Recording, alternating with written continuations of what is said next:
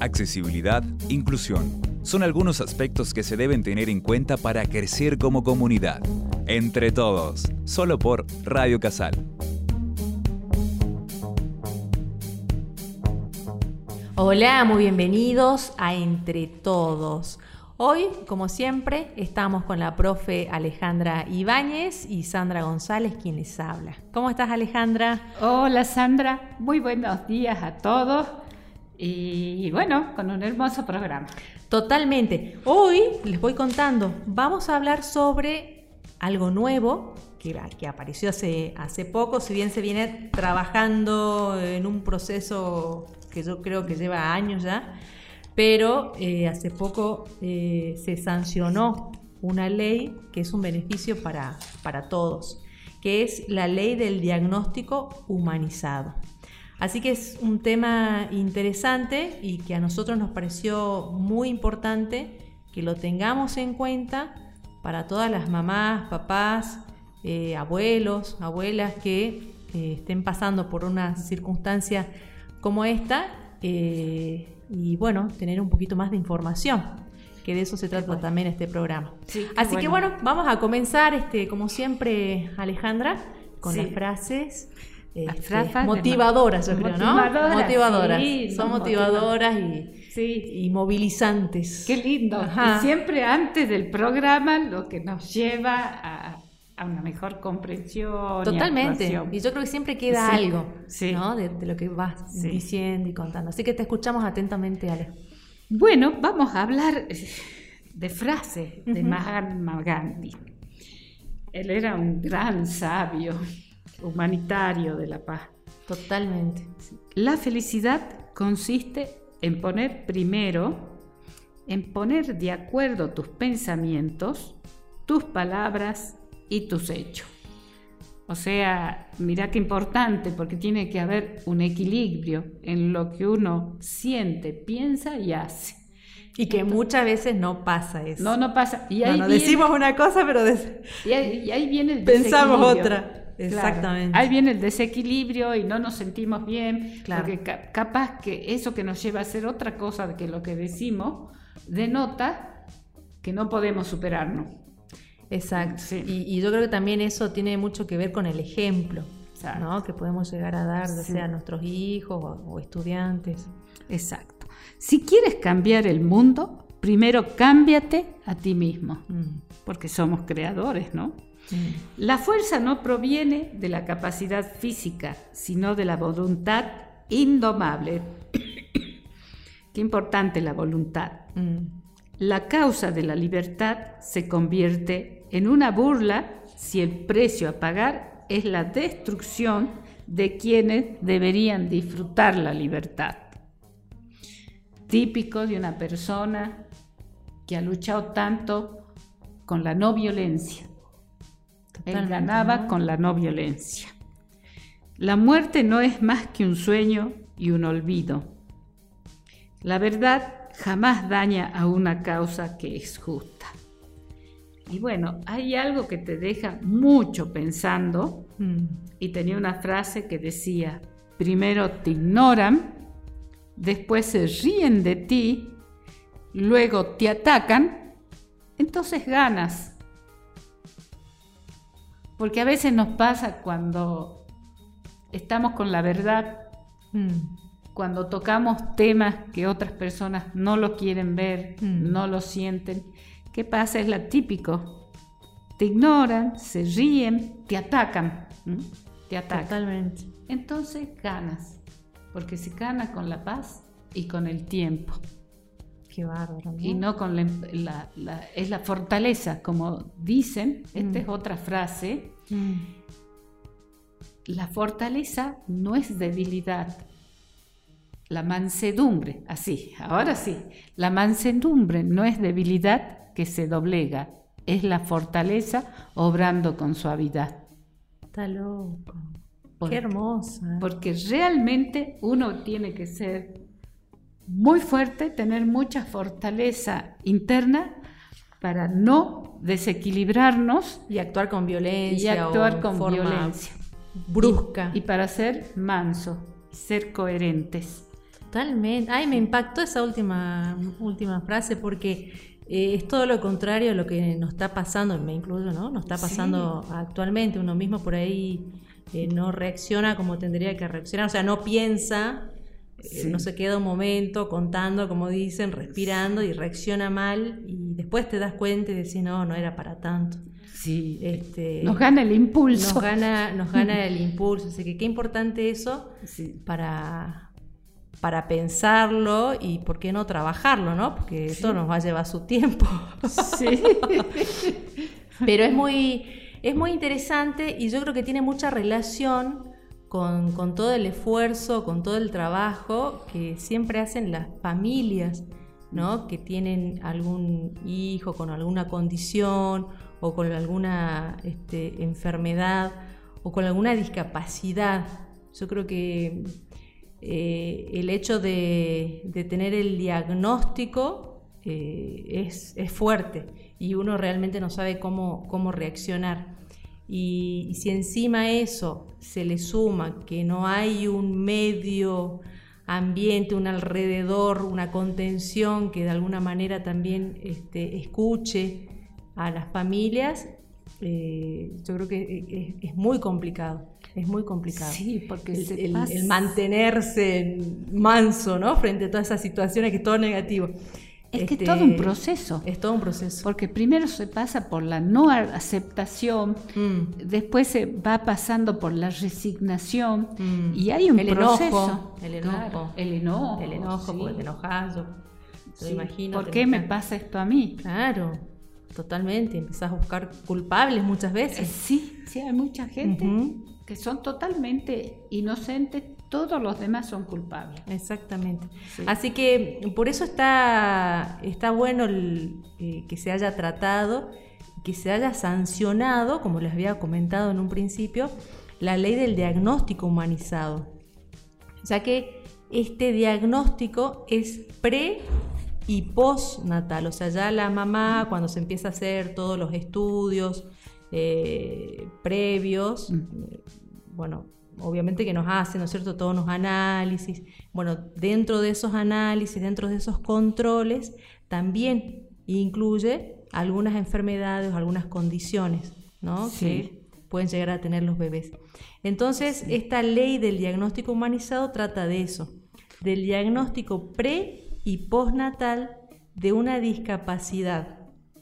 ¿no? Este sería el primer acto terapéutico que debería ser transmitido de la manera correcta por los profesionales de la salud. Y en esto recalco que debería ser transmitido de manera correcta por los profesionales de la salud.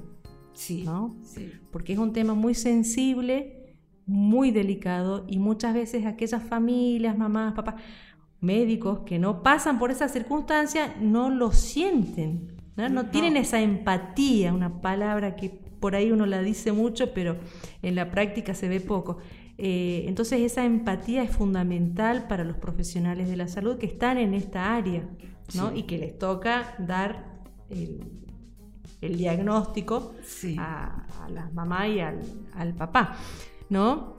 Entonces el objetivo de este diagnóstico humanizado es eh, dar la primera información a la familia ¿no? sobre esta condición eh, de discapacidad eh, hacia la mamá y al papá, los abuelos, y que esta información sea humanizada y garantice la contención, eso es fundamental, y el acompañamiento de quienes la reciben.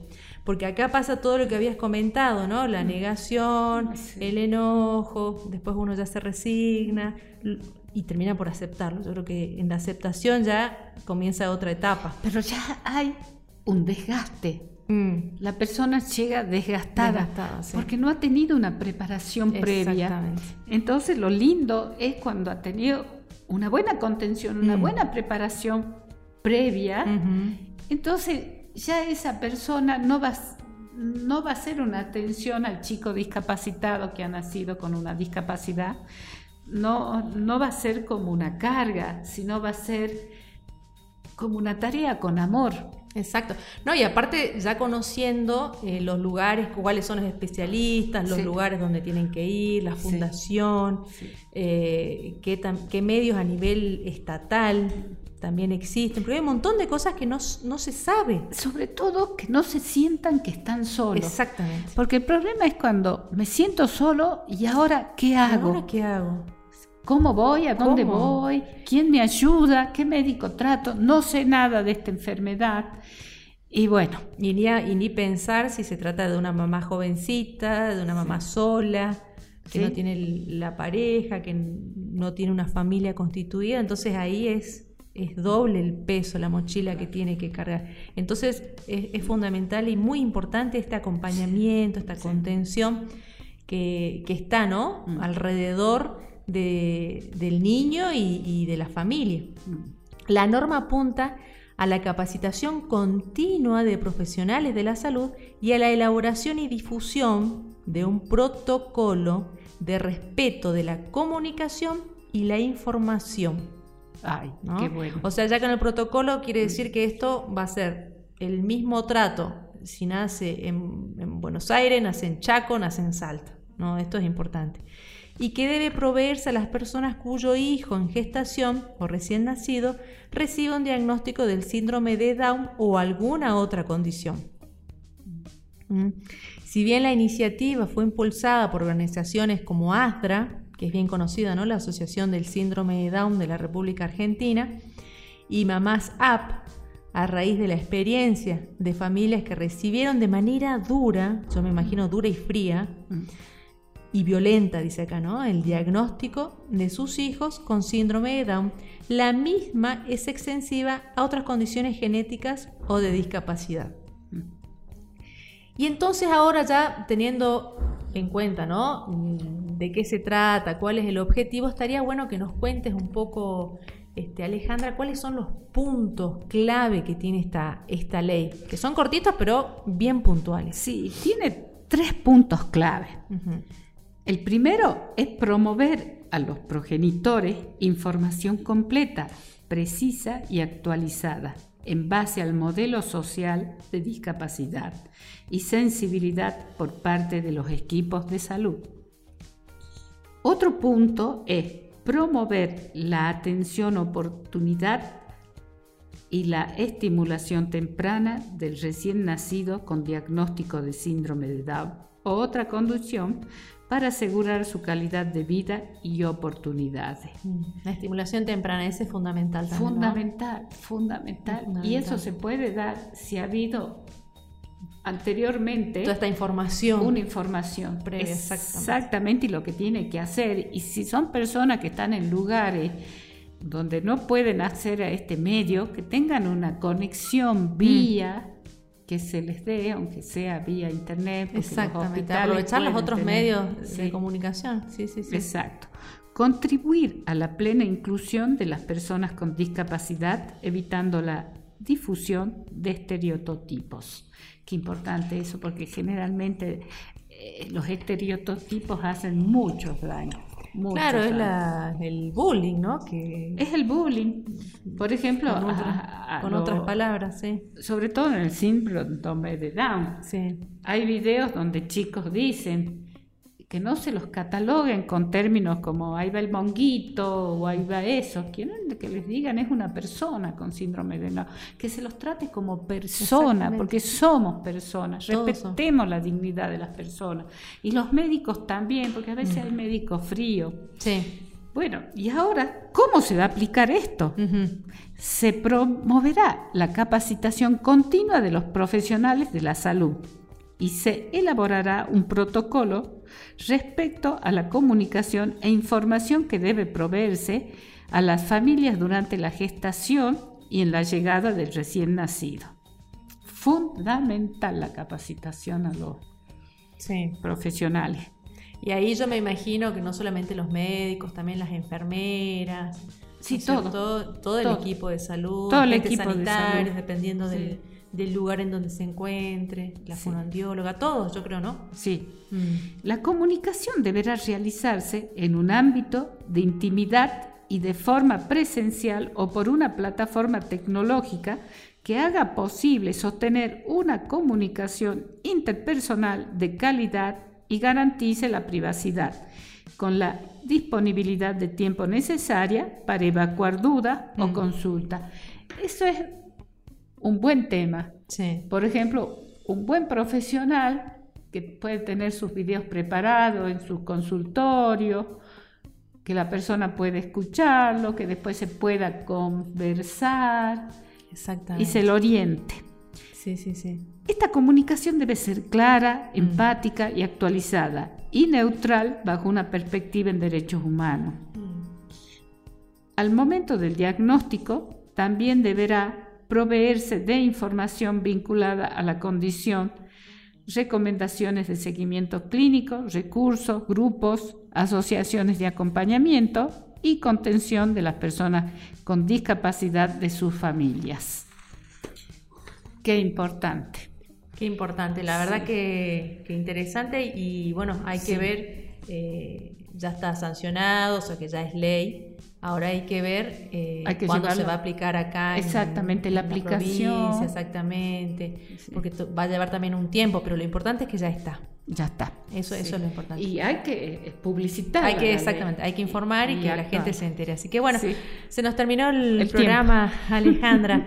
Así que bueno, eh, muchas gracias por la atención y seguramente nos estaremos este, escuchando en un próximo programa. Muchas gracias. Bueno, muchas gracias y hasta el próximo programa. Humanizarnos frente al otro es uno de los objetivos que debemos alcanzar. Pongamos en práctica todo lo aprendido.